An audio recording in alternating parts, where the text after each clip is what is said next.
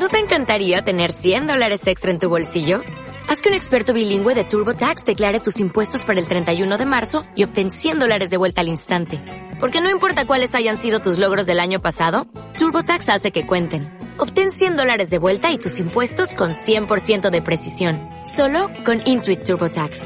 Debes declarar para el 31 de marzo. Crédito solo aplicable al costo de la presentación federal con TurboTax Full Service. Oferta sujeta a cambios o cancelación en cualquier momento.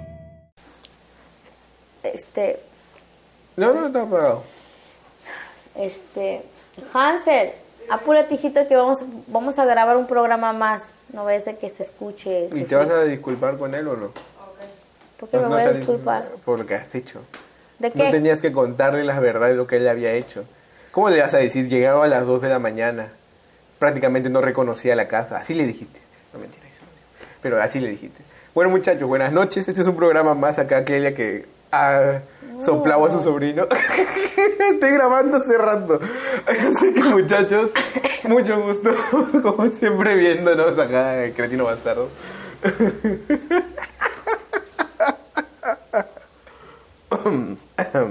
Bueno, muchachos. Yo no puedo entender, amables oyentes, como una persona que uno le atiende bien, le da cariño, le da ese calor de amistad,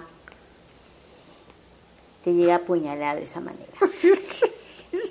No entiendo, realmente no entiendo. De repente en el fondo será porque le gusta que todo el mundo arda, ¿no? Y entonces eso, eso también indica que para mí también, o sea, yo no valgo para él nada, pero él me echa tierra igual.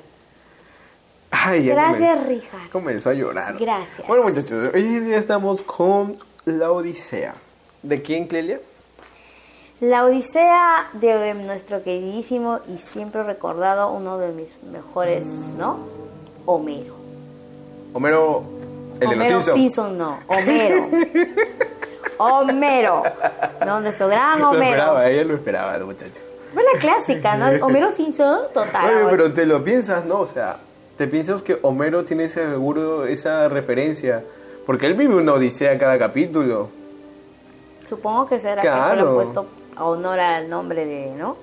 De- Claro, ¿qué nombre puede ser más occidental que Homero, no? Mm, También puede ser, pero no es muy, no es muy, no mucho, no es un nombre que cotidiano, ¿ah? El Homero, no, porque ya Homero Simpson ya lo ocupó. Quizás antes pudo haber sido cotidiano. Ah, puede ser. Entonces vamos a arrancar, como todo, ¿no? Hablar un poquito de Homero, ¿no? Este gran este escritor, que ha, ha sido muy controversial porque hasta muchos han dudado incluso de su existencia, ¿no, Richard? Bastante que, que a muchos este, han llegado a pensar que si realmente existió o no existió. Hay ¿no? una gran diferencia, como dijo un sabio, entre creer y dudar. No tenía nada que ver. pero, pero ahí estaba, esa frase acostadora de Richard. Sigue, Clelia, por favor, yo te escucho. Ah, pero, Bueno, pero tu sobrino. tenemos nosotros- Los ah. mormones también lo escu- te escucharon. Ya, ya, te- ya, los mormones también saben de Homero y la Ilíada porque saben leer. Ya. Bueno, Homero básicamente eh, nació o creen que haya existido entre el siglo este, 8 antes de Cristo, ¿no? siglos, Fue un ¿no? poeta griego al que se atribuye ya las obras que hemos mencionado anteriormente como la Ilíada, que sí estaba Manuel. Ah, la Ilíada sí estaba Manuel, en este tampoco está Manuel. y la Odisea, dos grandes poemas épicos, ¿no? De la antigua Grecia. Homero es un elemento que vive un mundo mágico entre estos dos libros, porque dicen que este, la Ilíada representa la juventud de Homero y la Odisea la parte ya, este, la vejez de Homero, ¿no? Porque hay dos, dos dif- una diferencia entre ambas obras, entre ambas este, poemas, ¿no? Pero yo siento que son parecidos, ¿ah? Bueno, supongo que eh, yo me refiero al contenido, la manera como ha sido Ah, escrita, la manera de cómo ha sido contextualizado. Te lo pongo así. En una escribía cogiéndose la bola izquierda y en la otra la bola derecha. Veo mi cosa Homero. Y bueno, son muchas las ciudades que se han disputado el honor de ser la cuna de Homero, como Quíos, ¿no? ¿No? Eh, O otras ciudades que se disputan este, donde ha nacido, en Atenas incluso. Como se va a disputar también. Imagínate, ¿en qué es un honor, yo ¿no? nací? Sí. Es un honor. Entonces, un honor que yo naciera en la Victoria, sí. Bien. Entonces, este, tenemos que agradecer incluso Agradecer, hoy en día, agradecer bastante. Mira, no tiene nada que ver, pero si no hubiera existido la imprenta creada por Gutenberg, creo que esas historias nunca llegarían a nosotros. Son historias que se plasman, uno que crea, me imagina de Grecia, tantos miles de años. ¿Tú te imaginas escribir algo que acá unos miles y miles de años otras personas lo estén leyendo? Debe Claro. ser fascinante. Para Voy- mí, yo voy fascinante. a hacer Es la gran mis- obra que miles de miles de Ay, personas la van a favor. leer. ¿Qué? ¿No puedo? Eh, eh, yo no he dicho que nada, Entonces- pero no quiero dañar tu egocentrismo y tampoco dañar tu autoestima. Mira, pero dudo mucho que Homero haya Mira. tenido esas terribles fallas ortográficas. Mira, como, como Odiseo y, y la Ilia. Ilia mujer. Callaos. bueno, vamos a avanzarnos un poquito, ¿no? Vamos a. Ahora quiero también mencionarles yo también algo. Sí, por eso te voy a dar el pase. Dame el pase. ¿Puedo darte el pase o no? Ya Sí, que- desde media cancha, por favor, que yo estoy corriendo por la banda derecha y voy a meter el gol. Sí, Dime, una patada que te voy a dar de acá, no te preocupes. Ya, lanza, lanza. Ya, ya, entonces, bueno, entonces, ah, va acá nuestro queridísimo Richard Carnajo a relatarnos un poco, ¿no? Sobre el, antes ya, ya ha hablado un poquito de Homero, entonces tú empiezas a hablar, pues, de Harry Sherman. Ah, Harry Sherman. Oye, tu gato que se paltea. ¿no? ¿Qué te importa? Oye, Ya. ya, mira, es De- Homero y Elena. Homero y Elena. Claro, ¿qué madre. tiene? ¿Qué Ya, tiene? ¿No ves que mi gato está ciego de amor? Está ciego, ya. Homero era ciego, ¿Por qué crees que le he dicho Homero a mi gato? Ya, ya, ya, escúchame. ¿Tú crees que mi gata sea Circe? Mira, Henry Schilleman ¿Ya? Fue el que encontró la ciudad de Troya. ¿Cómo? La ciudad. Dicciona bien. ¿Y qué dije yo? Eh, de, de Troya. ¿Y cómo se dice? De la ciudad de Troya. ¿Y cómo yo dije? Ay, quiero repetir el chavo del 8 tú, no apúrate, imberbe. Ya, mira. Henry Schilleman era un... Era un hombre. Era un hombre ya sabía. que sabía 25 idiomas. O sea, saber 25 idiomas ya es bastante. Wow, O si sea, no con la justa no pone el español, igual poder. Él era un... alguien- Él no puede ni con el español. Qué buena, qué ¿Tú me vas a decir que hablas perfectamente el no, no, español? me encantó, me encantó. De verdad fue muy buena. Que no sabes ni hablar bien el español y vas a ver otro idioma. Perdón, Me encantó, no sabemos hablar bien el español. No sé yo. Yo soy bueno.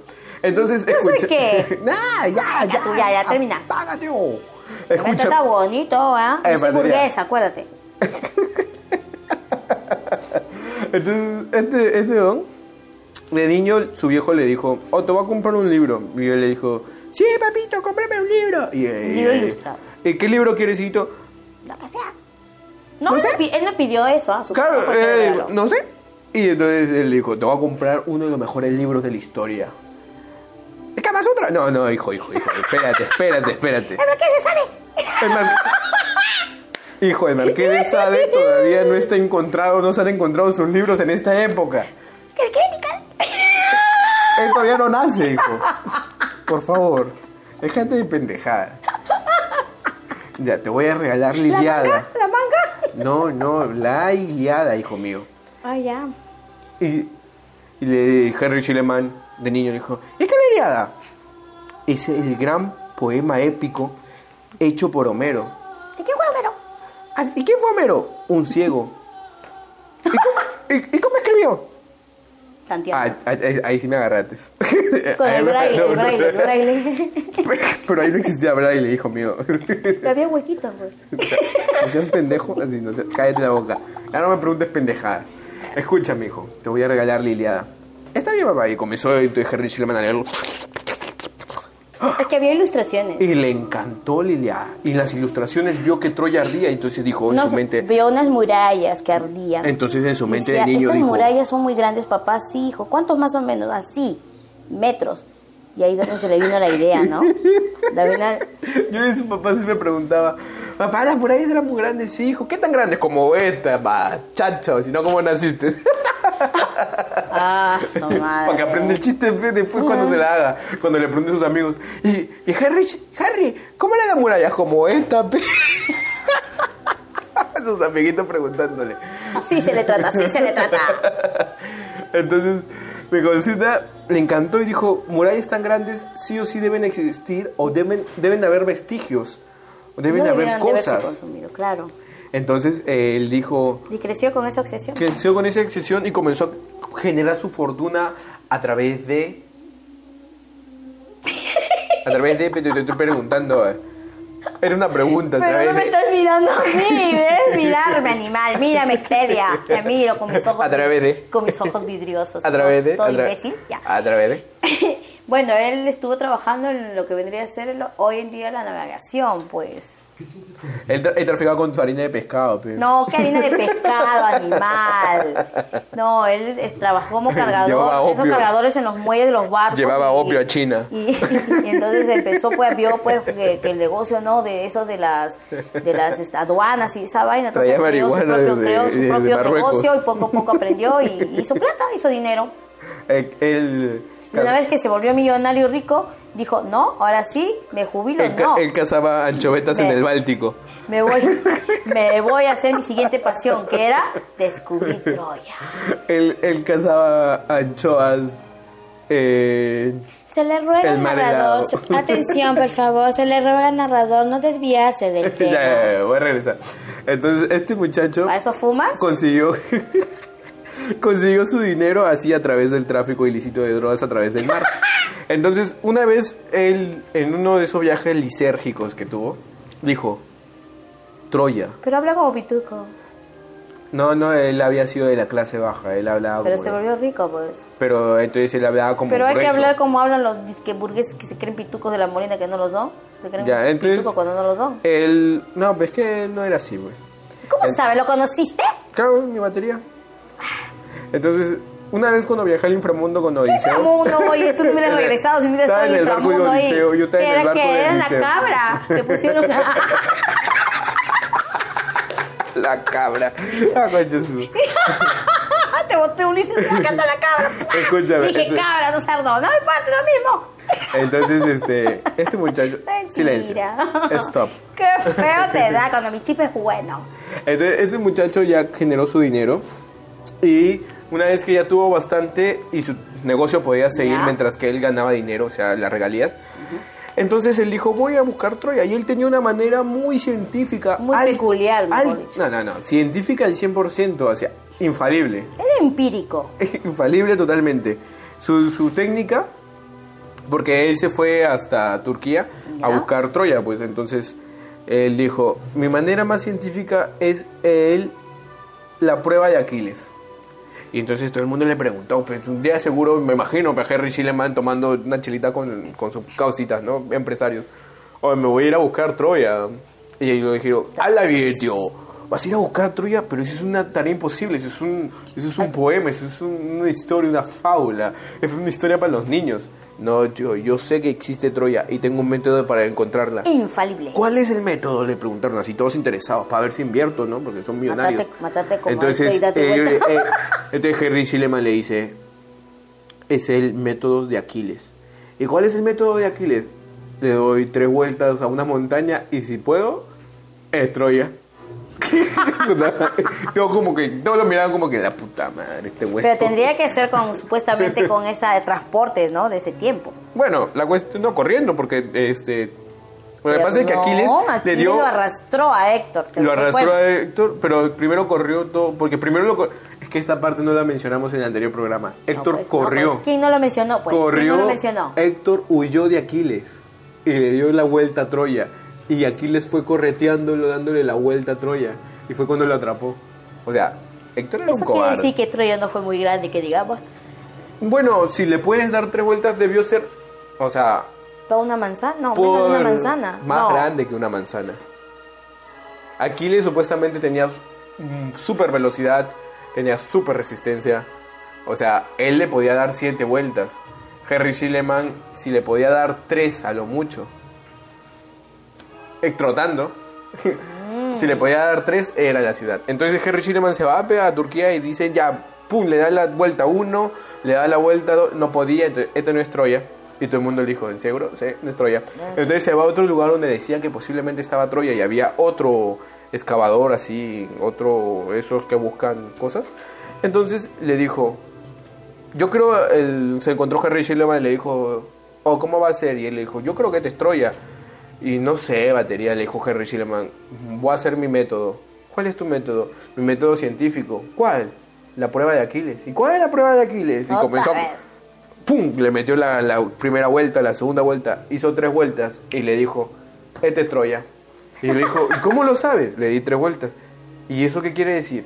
que Porque si Aquiles um, pudo y yo, yo puedo, puedo. entonces esto es. Entonces él, seguro el... ¿Cómo se habrán reído en su cara? Como que lo miró así. ¿What?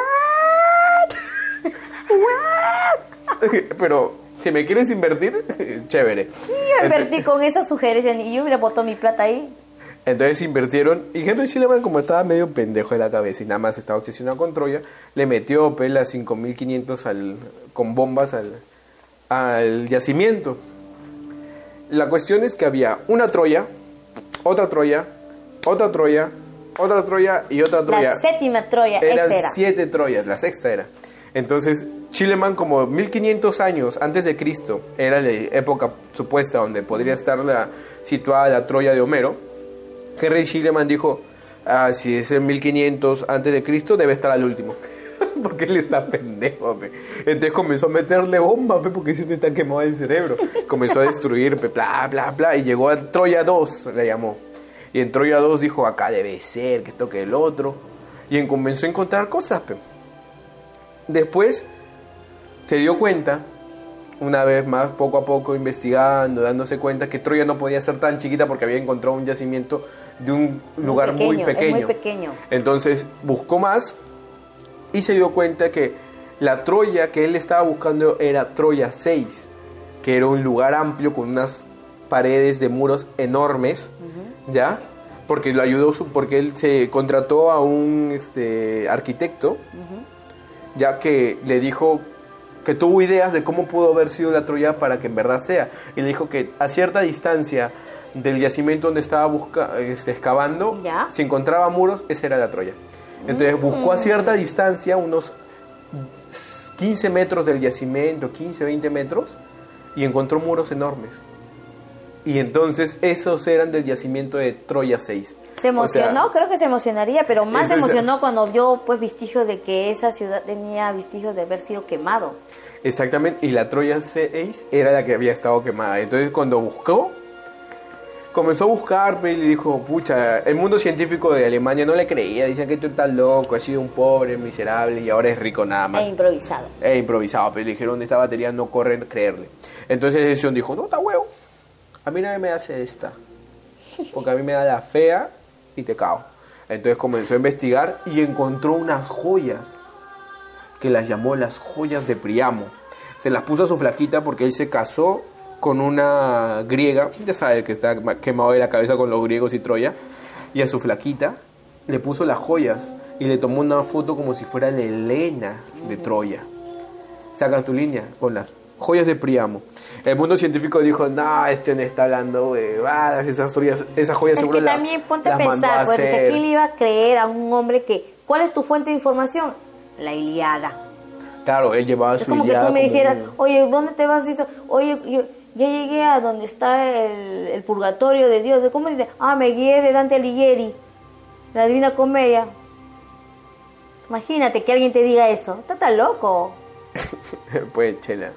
Puede ser, es, no que puede ser. es. Entonces, este muchacho, con la Iliada en mano, encontró Troya, pe. Pero la gente decía, no, que está que el otro, que la que no es, pero la encontró. Y todo el mundo tenía que aceptar que la encontró. Ya. Y para confirmar cuál era el tiempo que tenía de las joyas, encontró otras joyas este, buscando en otro lado, ya, Eh, exactamente por Grecia, por Micenas, buscando la, la tumba de Agamenón Al gran cuando Agamenón. encontró la máscara de Agamenón porque fue porque eso había sido descrito por el este, historiador que era amigo del rey de Esparta que bla bla bla ya huevas entonces él confirmó que tenía cierta forma un poco más de tiempo entonces él al final cuando muere dona las joyas después de haber encontrado Troya porque Troya existe muchachos o sea sabes que quizás aquí les voy aquí les vengo existió y yo soy su reencarnación entonces este oye, te ríes oye. ¿Tú Escucha. reencarnación de Aquiles? Por favor, Dios mío, abismal eso. Ya, Tú lo mínimo que puedes reencarnar, no sé, es el ciclo, pero no sé. ya. Entonces, este muchacho. Ya, oh, aparte. Entonces- Ay, qué feo te da cuando te dan la contraria, ¿no? Ya está Uy. bien. Ya está bien, Aquiles. Ya, mira, entonces este muchacho dona, una vez que muere ya pues donó su, la- las joyas al Museo de Alemania. Y adivina qué pasó, muchacho. No, ¿qué pasó? Nadie Dime, sabía cu- cuéntame, nadie- chisméame, exagéralo. En ese tiempo no existía el carbono 14, ahora hay carbono 14, como el piso 14 pero con carbono. Entonces, entonces los muchachos no Piso tienen, 14 con no tienen esa referencia, los muchachos. Entonces, el, este tío, eh, uno de los investigadores que ahora ha visto las joyas de Troya, dice que son más antiguas más allá de los 1500 años. O sea, esas joyas que encontró Schliemann son más antiguas. Más Una- antigua que la misma, una- que el mismo mero. Ajá, una Troya anterior ha sido. Entonces, ¿cómo supo esto? Lo que pasa es que este muchacho entregó las joyas, o sea, Henry Schillemann entregó las joyas al, Museo de Alemania. Alemania vino un causita que era pintor y dijo, Jaime Hitler, y tú sabes que Hitler la acabó. Quiso hacer la de Napoleón, pe, pero tampoco le salió igual que a Napoleón quiso invadir Rusia en invierno. O sea, y Uy, tú- le salió su Waterloo. algo que tienes que entender, si vas a conquistar Rusia, no, que no sea en invierno, no sea gil. Eso es lo que tienes Pero que si entender. siempre está en invierno. No, No, pero hay vayas una- en invierno. Ay, Dios mío. Pero hay una época Como si estuviera verano. Hay una época que hace más frío, ¿ya? Entonces, Hitler, por mi causa, Hitler dijo, oh, yo voy a invadir en invierno a Alemania, Alemania, digo, este, Rusia. Y va, pe, ¿no? Se va metiendo a Rusia, pita, weón, ¿qué toca el otro? Y entonces Stalin, que estaba rascándose la bola izquierda, dijo, oh, ¿qué quieres? Está madre, oh, estoy bien jodido, ¿no? Está que me mata, está que me mata a rusos, oye. ¿Cómo voy a Yo explotar más? Stalin, yo pensé que Stalin le había dejado la granja. No, no. Stalin estaba rajándose la bola de la izquierda y dijo, puta madre, me estás matando esclavos, digo, ciudadanos. Llamó al ejército, sacó su, su teléfono rojo, porque es la URSS y tiene que tener un teléfono rojo. Saca y dice, hello. rojo. Hello, digo, digo, eh, en ruso, ah, oh, oh, ya. Sarkovsky, Nananoski, Meroski, Nenenoski. ¿Cómo que estás hablando? Oye. Estoy hablando ruso. Oye, Matu, Matu, mete un zarpazo ahorita, ¿eh? Entonces, este, Stalin le dice: "Inv- in- Invadan Alemania. Invadan Alemania. Oye, ese parece un borracho. No, te tengo confundido. Creo que tú eres del granjero, ese borrachín. Entonces, los rusos van y le ganan la fiesta, pe, a, a Hitler, pe. Y este es un chiste que conté en la anterior grabación. Ah, que que no dio risa. Y le dijeron, los, los rusos cuando estaban ahí, le ganaron a Alemania porque quienes ganaron fueron los soviéticos, no, no los aliados. Por si acaso, eso, eso que te cuentan en tu, en, tu, en tu colegio es una pendejada. Entonces, Bueno, entonces, sí, la mayoría que cuentan en colegio entonces ven, llegan los rusos y le dicen, ya estamos acá. Y llaman a Stalin, pe, oh Stalin, me quiero traer algo, pe. Eh, ¿Puedo llevar la cabeza de Hitler? Y Stalin, oye, eso no podemos exhibir. Ya tenemos acá a Lenin congelado criogénicamente y ahora me quiere traer la cabeza de Hitler. Y entonces eh, los rusos pensaron, oh, puta, tiene razón, no.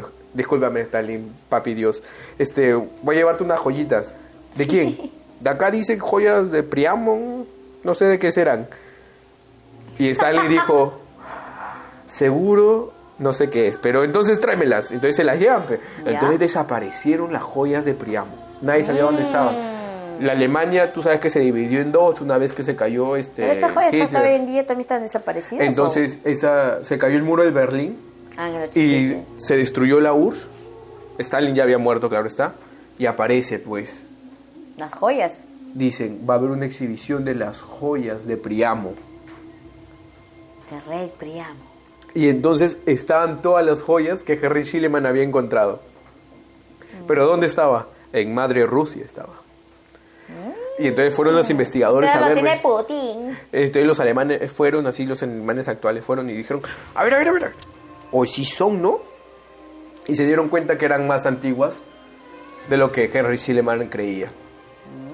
Y así pues, las joyas de Priamo, que así le pusieron, que no son de Priamo, claro está, las encontraron y ya sabemos que fueron de una Troya anterior. Y estaban hechas de oro, diamantes, eran cadenas, collares y todo. Estaba muy genial batería. Y de verdad las encontraron.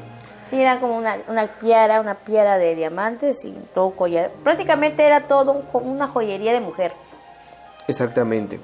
Entonces, muchachos, eso fue lo que pasó.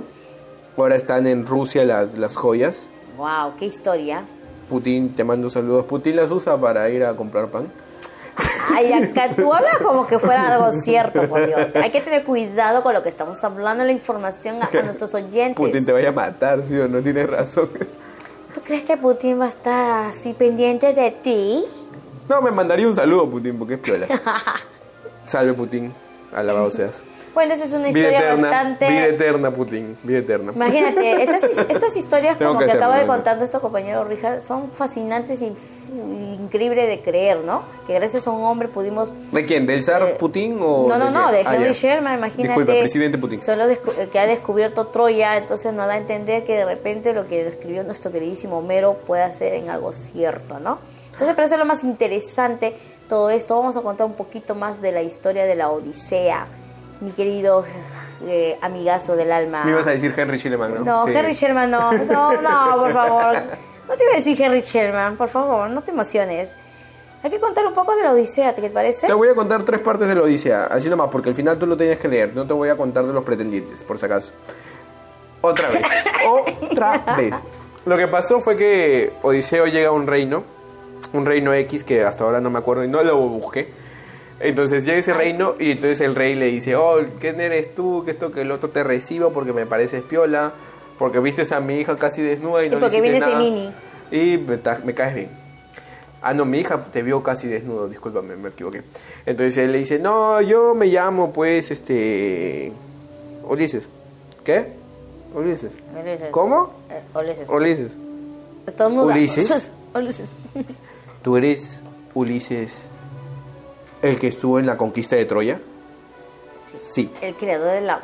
¿El creador del caballo de Troya? Yes. Sí. ¿El que hablaba con Atenea? Sí. ¿El que tenía varios barcos? ¡Ay, sí! Sí. y entonces le dice, ¿así tú eres? El famoso Odisea.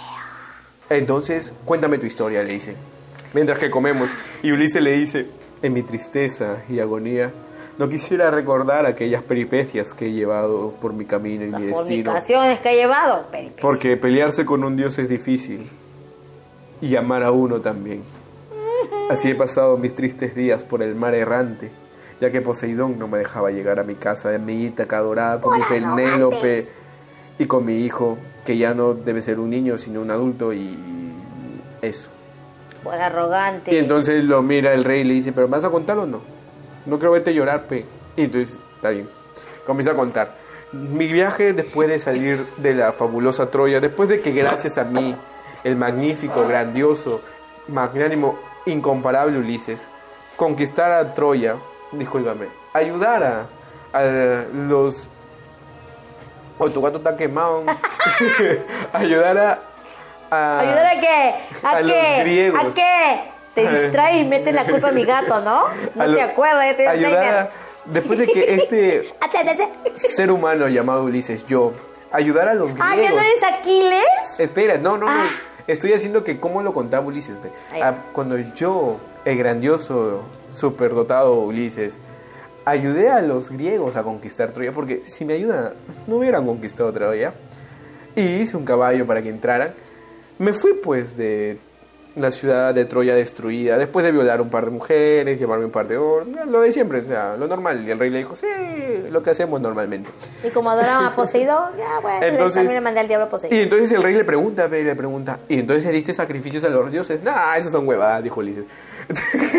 no, eso, eso No lo hacen las lo tonto nomás. Eso déjalo a Aquiles. A los giles nomás.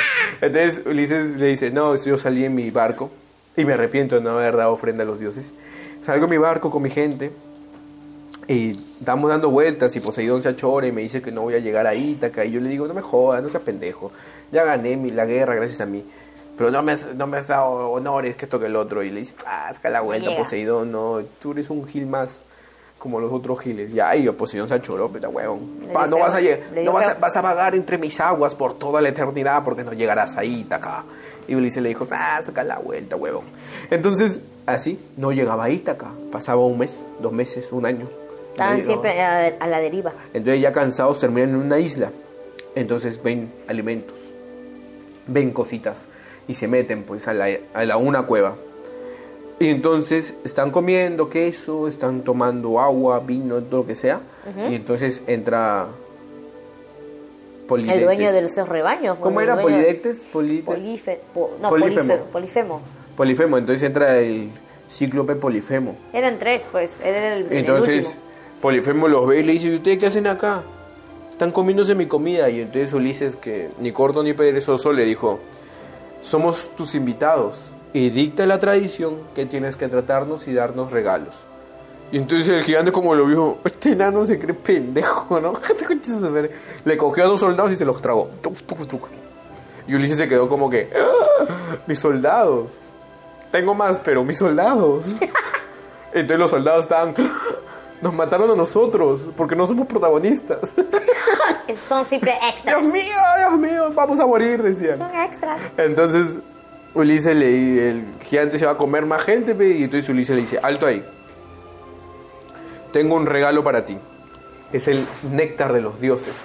¿Ya? Y entonces el gigante le dice, ¿qué? Sigue, sigue.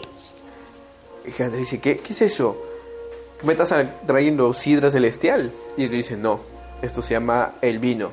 Y el polifemo le dice, tinto, seco, semiseco, achorado. y, y Ulises le dice, no seas pendejo, weón.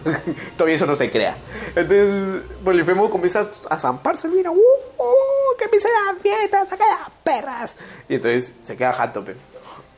Pero antes de eso, antes de quedarse jato y cuando estaba recién tomándose un poquito de vino y le gustó, le, dijo- le preguntó al Ulises, eh, insecto, digo, chatito, oye chato, ¿cómo te llamas chato? Porque ya estaba picado, pero no, chato, ¿cómo te llamas? Y Ulises le dice, lo pensó, pero Ulises dijo, ¿sabes qué? Yo soy más pendejo que este gigante, men. Yo, yo en mi mente sé que... En, en mi mente, en mi mente yo sé que le- no le tengo que decir mi nombre porque no tengo que ser Gilpe. Por eso le voy a decir mi apodo. A los amantes, a los, ah, yo aprendí porque a los amantes nunca se les dice el nombre. Entonces, eh, entonces voy a usar el nombre de mi contacto nadie. A ver, y entonces el Mi gigante le contacto de WhatsApp. Dice, el gigante le dice, entonces, ¿cómo te llamas, chato? Y, y el Ulises le dice, me llamo Nadie. Y el gigante, ah, mucho gusto, nadie. Como estaba picado, él estaba en otra. Mucho gusto, nadie. Un gusto conocerte. Tuve mi batería, mi causa, mi yunta y la concha de su madre. Y, se quedó jato, ¿ve? Entonces. Ulises le dijo, puta, huevones, ¿cómo escapamos? no? Vamos a matar al gigante, le dijeron sus causitas. Y eso le dijo, o no sean giles. Hay una piedra que tapa la puerta y nosotros no hemos podido moverla y el gigante la mueve con las manos nomás. O sea, no podemos matarlo si no nos salimos de acá. Y todo- todos los soldados lo pensaron y dijeron, tienes razón, no. Madre. ¿Y entonces qué hacemos? Fácil, lo cegamos, dijo. Lo vamos a cegar un rato y todo tranquilo. Hicieron una estaca, po, po, po, y se la clavaron en los ojos. ¡Po! Y el gigante se levanta, ¡ah, mi ojo, mi ojo, causa mi ojo, no veo nada! Que toque el otro, puta. Y entonces, ¿dónde están? ¿Dónde están? Comienza a buscarlos por toda la cueva y no los encuentra, así que abre la puerta. Claro. O sea, mueve la rocaza y comienza a querer llamar a sus hermanos. Entonces la gentita de Ahí Ulises, aprovechó, pues. la gentita de Ulises escapó debajo de, las de las ovejas porque las ovejas comenzaron a salir y ellos se pusieron debajo cogiéndose de su lana. Entonces el gigante tocaba y tocaba la lana nomás y decía, ¡puta madre, ¿dónde están? Entonces dijo, voy a llamar a mis hermanos, ya se cagaron mucho de su madre. Y entonces, hermanos, hermanos. Y todos dice, sus hermanos llegan y dicen, oh, Polifemo, ¿qué fue? Oh, me han dejado ciego. Y todos sus hermanos lo miran y dicen, ¿quién ha madre? ¿Quién te ha dejado ciego, manito? Tú no puedes estar así porque no Sí, puedes ver culito. que norte Tú no de puedes ver culito, weón. Ya no puedes ver el culito cuando no vas a poder silbarle. ¡Ah! Y entonces dijeron, entonces eh, Polifemo dijo, sí, manito, puta que a mí me gustaba ver la Kardashian, weón. Ya no puedo. entonces... La le- placencia, la placencia. Y entonces el gigante el otro le dice, ¿quién fue? ¿Quién fue? Dime, mi hermano, ¿quién fue? Nadie fue, weón, nadie. Y entonces lo miraron diciendo, De huevón. o está huevón, pues no fue nadie, weón. Te lo has hecho Pues solo, nadie. por he gil. dicho, he dicho que He nadie.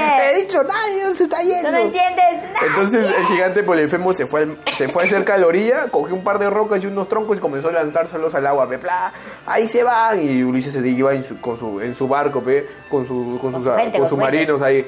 Le decía... Súbete a mi moto. Le decía, oh, le decía a su causita al lado de- mientras que estaba timoneando, oh, le hicimos la cagada del gigante, ¿no? Sí, manito, ¿cómo se te ocurrió de nadie? Ay, pe, un día Porque yo la- soy un genio. Porque un día estaba acá en el barco, mientras que ustedes jaleaban, me la jalaba, pe, y dije, pucha, aluciné con una flaquita, pe, y como no sabía el nombre, le puse nadie, pe, y ahí se me ocurrió. Sí, pe, porque una paja es salvadora, pe, le dice. ¿Qué te está hablando? Eh, amables oyentes, nuestro narrador ya se está yendo por un lado ya no sé con quién está hablando. habla al aire, habla al costado, no sé. Ya me lo quito ya. En mi causita, salen pe, de ahí y terminan yéndose a otra isla. Bueno, primero a la isla de del dios de, bueno, el rey de los vientos, este... Eolo. Eolo. Y Eolo pe, le da su, su regalo a, a Ulises porque... Él le dice, pues, sus peripicias, no Claro, puede llegar a porque- Ítaca. Eolo le dice, oh, ¿qué fue Ulises? Y Ulises le dice, no, no puedo llegar a Ítaca, aún creo que Poseidón se ha molestado. Creo No sé- que Eol- Eolo le dijo que a mí me gustó. A veces eh, de Poseidón se olvida que él no, no solamente rige este el mar, que el mar no podía hacer nada, no es completo sin los vientos.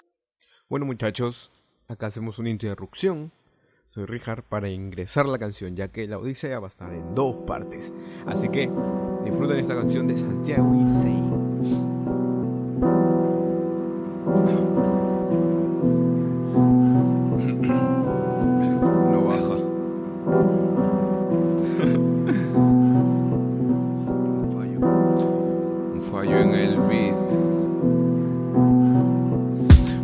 Lloviera ojalá yo hubiera visto para tratar de evitar el espadazo siquiera. Mi hermano fumando en el borde de la tierra, yo abordando espacios intergalácticos que nunca terminan. Perdí el zarzal del éxodo como cualquier otro encendedor. Mis desvelos se confundieron de fecha.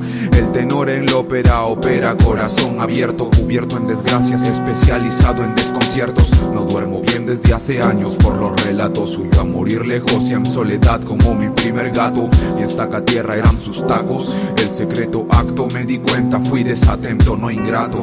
De alguna forma debo alimentarme para sobrevivir y sonreír para evitar tantas preguntas. Antorchas en mi mazmorra sin do re mi, falacías, brújulas en calendarios las apuntan.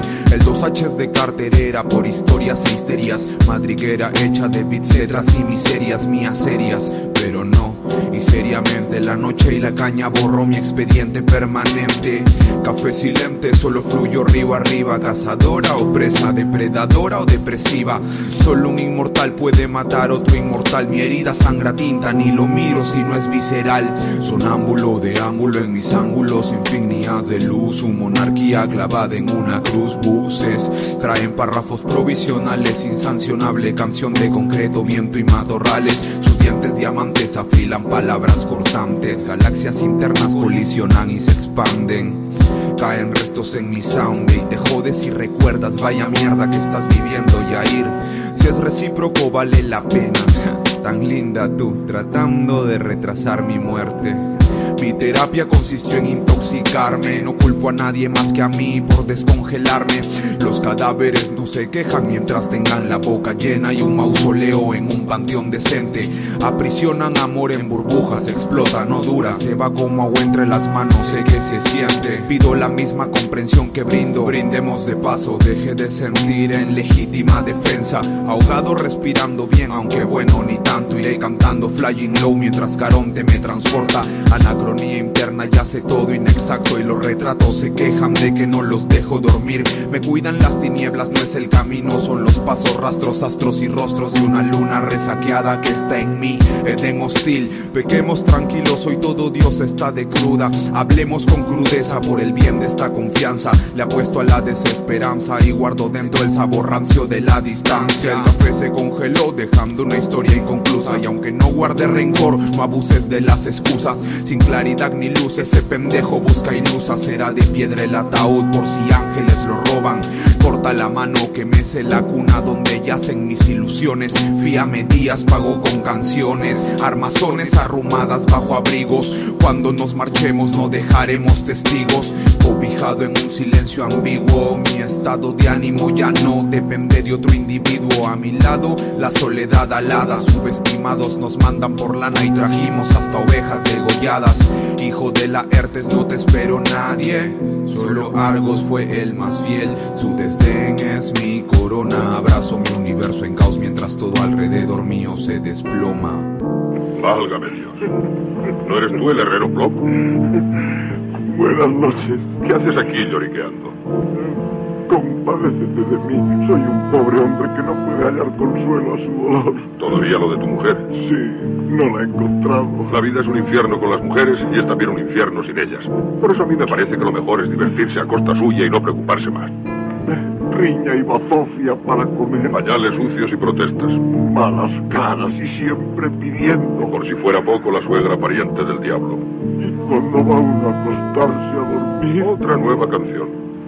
Lágrimas, discusiones y berridos que llegan hasta el cielo. ¿Por qué no me das un besito, pichón? ¿Por qué no me cantas, vida mía? ¿Por qué no me mimas como hacías al principio? ¿Por qué no te fijas en mi camisa de dormir? No haces más que volverte de espaldas y roncar. ¡Qué asco! ¿Qué asco? Ya se ha alargado. Alégrate. Les voy a romper los huesos a. Les voy a machacar la cabeza sobre el yunque como una nuez. Los meteré en la fragua hasta que se pongan rojos como ascuas. ¿Ya estás berreando? Es que yo la quiero. ¿Con qué esas tenemos, eh? Pues te voy a decir una cosa, pobre tonto. Eso de amor no es más que una palabra bonita que a cambio de una sombra de felicidad te proporciona toda suerte de engaños, mentiras y falsedades, amén de muy graves disgustos. Pero me duele mucho perderlo. Sí, también es verdad. El amor es la más negra peste. Y si se muriese de amor, menos mal. Pero de eso se cura uno. No, no, mi amor no pasa. Oh, el tuyo también, como todos. Muy de tarde en tarde muere de amor una pareja de idiotas. Si todo es imperfecto en este mundo imperfecto, el amor es lo más perfecto de todo. Precisamente por su perfecta imperfección. Qué suerte la tuya. Tienes una elocuencia como nadie. Eso le dijo Eolo Ferídico. Entonces a Eolo no le caía a Poseidón, pe. Y entonces dice, Eolo le pregunta, ¿qué fue Ulises? ¿Quién está haciendo acá? Poseidón, no, no sé qué le he hecho, un- no sé. Ah, son. No, no, no saco. Y Ya dice- parece hombre cuando maltrata a la mujer y no se acuerda por qué. Entonces este, Ulises le dice, no sé, ese hombre le, dio la fea y se ha chorado conmigo. Es que me envidia, pues. Creo que me envidia, claro, así muy bien dicho. Creo que me envidia, dijo este, Ulises y Eolo le dice, ¿no será porque La no tengo- le rendiste su tengo- ofrenda? La tengo bien prominente y él no. ¿No será que no le rendiste su ofrenda? Como que él te ayudó y tú le dijiste, me vale verga que me ayudes, yo lo hice solo. que más ofrenda le has dado tú más cabras que no sé cómo no se ha vuelto cabrón de tanta cabra que le has dado de ofrenda. Entonces, creo que no has hecho eso, le dijo Eolo a Ulises. No, lo insultaste. Y entonces Ulises le dijo, no, no creo. Creo que ha sido porque le clavé a su hijo una estaca en el ojo. ¿No será porque la aventé la madre? Puede ser, ¿ah? Puede ser. Y Eolo le dice, ¿tú crees? Sigo con la duda. ¿Habrá sido, Pero- porque, pero- pero- ¿Habrá sido porque te jactaste solo de la victoria de Troya? Pero, nada, dijo él. ¿Habrá Ha sido, sido- porque lo insultaste en plena mar? Eh, Nada, su, su hijo de seguro se puso a llorar. Bueno, aunque no sé si se puso a llorar porque no tenía ojo. y se comenzó a reír Ulises. Entonces Eolo lo miró, Eolo lo miró y le dijo, te estás pendejo. Te voy a ayudar porque... Dame lo que te, te ayudo, pero me das lo que te fumas. Entonces Eolo le dijo, te voy a ayudar batería. Mira, te voy a dar esta bolsita. No la abras nada más. También qué bolsa al lado en forma de cuerpo de mujer también. Y, y en nueve días vas a llegar a, a. Y entonces le digo, oh, chévere, Olo, tú sí eres batería, no eres como huevón de Poseidón. todavía mi causa. Eh, No eres como huevón de Poseidón que se achora por la wea. O simplemente parece le, bien. le dejé ciego al, o le dejé ciego al hijo y se achoró. Parece nuevo. O ni, ni, Ni, Ma- ni Manuel Nada, Olo, muchas, muchas gracias. y entonces, este. Ulises se va, pe. entonces Ulises se va y se chapa la bolsita, pe, y se la guarda y la abría para, para mover los vientos, ¿no? Porque Olo le dio los vientos del norte y, de- y de- y del oeste porque el sur no se deja. Y entonces se lo lleva. Y entonces su, toda su gentita en el barco le dice, ¿o qué llevará en esa bolsa? Debe llevar oro, debe llevar plata, debe llevar vino, ¿qué llevará? Pe, vamos a fichar, vamos a fichar que hay adentro. Y Ulises le dice, muchachos, no abran esta bolsa. Es lo único que les pido. Cuando lleguemos a Ítaca, la abriremos. Y entonces ellos dijeron, oh, pero quiero saber qué hay, ve. No, muchachos, después no la repartimos. Ah, su madre, un huevón. Estaban llegando a Ítaca, veían Ítaca, estaba ahí al frente de ellos. Y entonces Ulises, ya, pe, tranquilo, dice, puta, me voy a echar a jatear. Ya voy a llegar, pues, ¿sí o no? Se echa a jatear y los soldados, ¿qué hacen? Van, chapan la bolsa y la abren. Y ahí estaban metidos los vientos del sur, del este, oeste, de todas las vainas. Entonces comenzó a soltarse el viento y comenzó a romper el mástil, comenzó a romper todo y el barco ¿Ya? comenzó a ir a la deriva. Hasta que terminó en una isla. La isla de Circe. Bueno muchachos, hasta acá quedó este programa, hasta la isla de Circe. Y ahora le dejamos con la última canción de este programa, que es el programa 7, 7.1. Y esta es la canción mía del Critical. Chévere causita.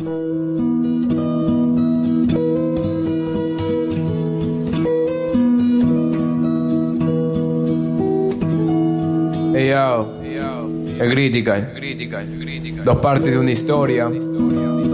Comienzo y después un final que ya se terminó, todo ya quedó ahí, porque sigues buscándome. Si tú fuiste quien comenzó esta historia y la terminaste también. Y ahora vienes a buscarme continuamente, continuamente.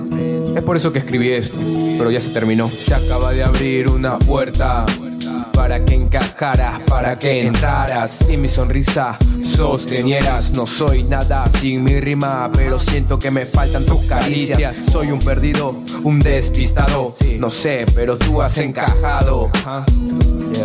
Pero tú has encajado. Pero para caminar primero hay que gatear. Hemos corrido y el precio está perdido. Pero me despertaste, está mal. Nos dejamos mucho llevar. Te quiero, de verdad me gustas, me encantas, me marea en ti pensar. Es decir, cómo describirlo. Si fuera pintor sería el color del sol, la frescura de las aguas sería la frescura de las aguas. Sería la frescura de las aguas. Sí, cambio, cambio. Lárgate de aquí, ¿a qué hora te marchas? Di lo que quiero es estar solo. No sé cómo te acercas y lejanamente aparezcas. No eres una más, pero una menos da igual. Tres segundos en tu silencio, tres años en tu encierro, tres décadas de infierno. Tres siglos de cadenas para este cuerpo. Mentalmente eres libre, físicamente también. Solo que lo sabes tan bien. Que juegas como ilusionista, aparecer y desaparecer. Ese es tu juego. Eres gitana, llena de misticismo. Eres otro tema, eres luna, eres efímera. Tres foraña, fortuna, alegría. Pero te la llevas como la muerte en mi vida. Me siento como Odiseo. Eres el mar de Poseidón. Me llevas con dulces cantos de sirena. Para morir sin pena. O me llevas a la isla de Igigia. Como Calixto, no quieres que me vaya. Corregiré a lo que piensan que eres loca. No eres loca, solo estás idiota.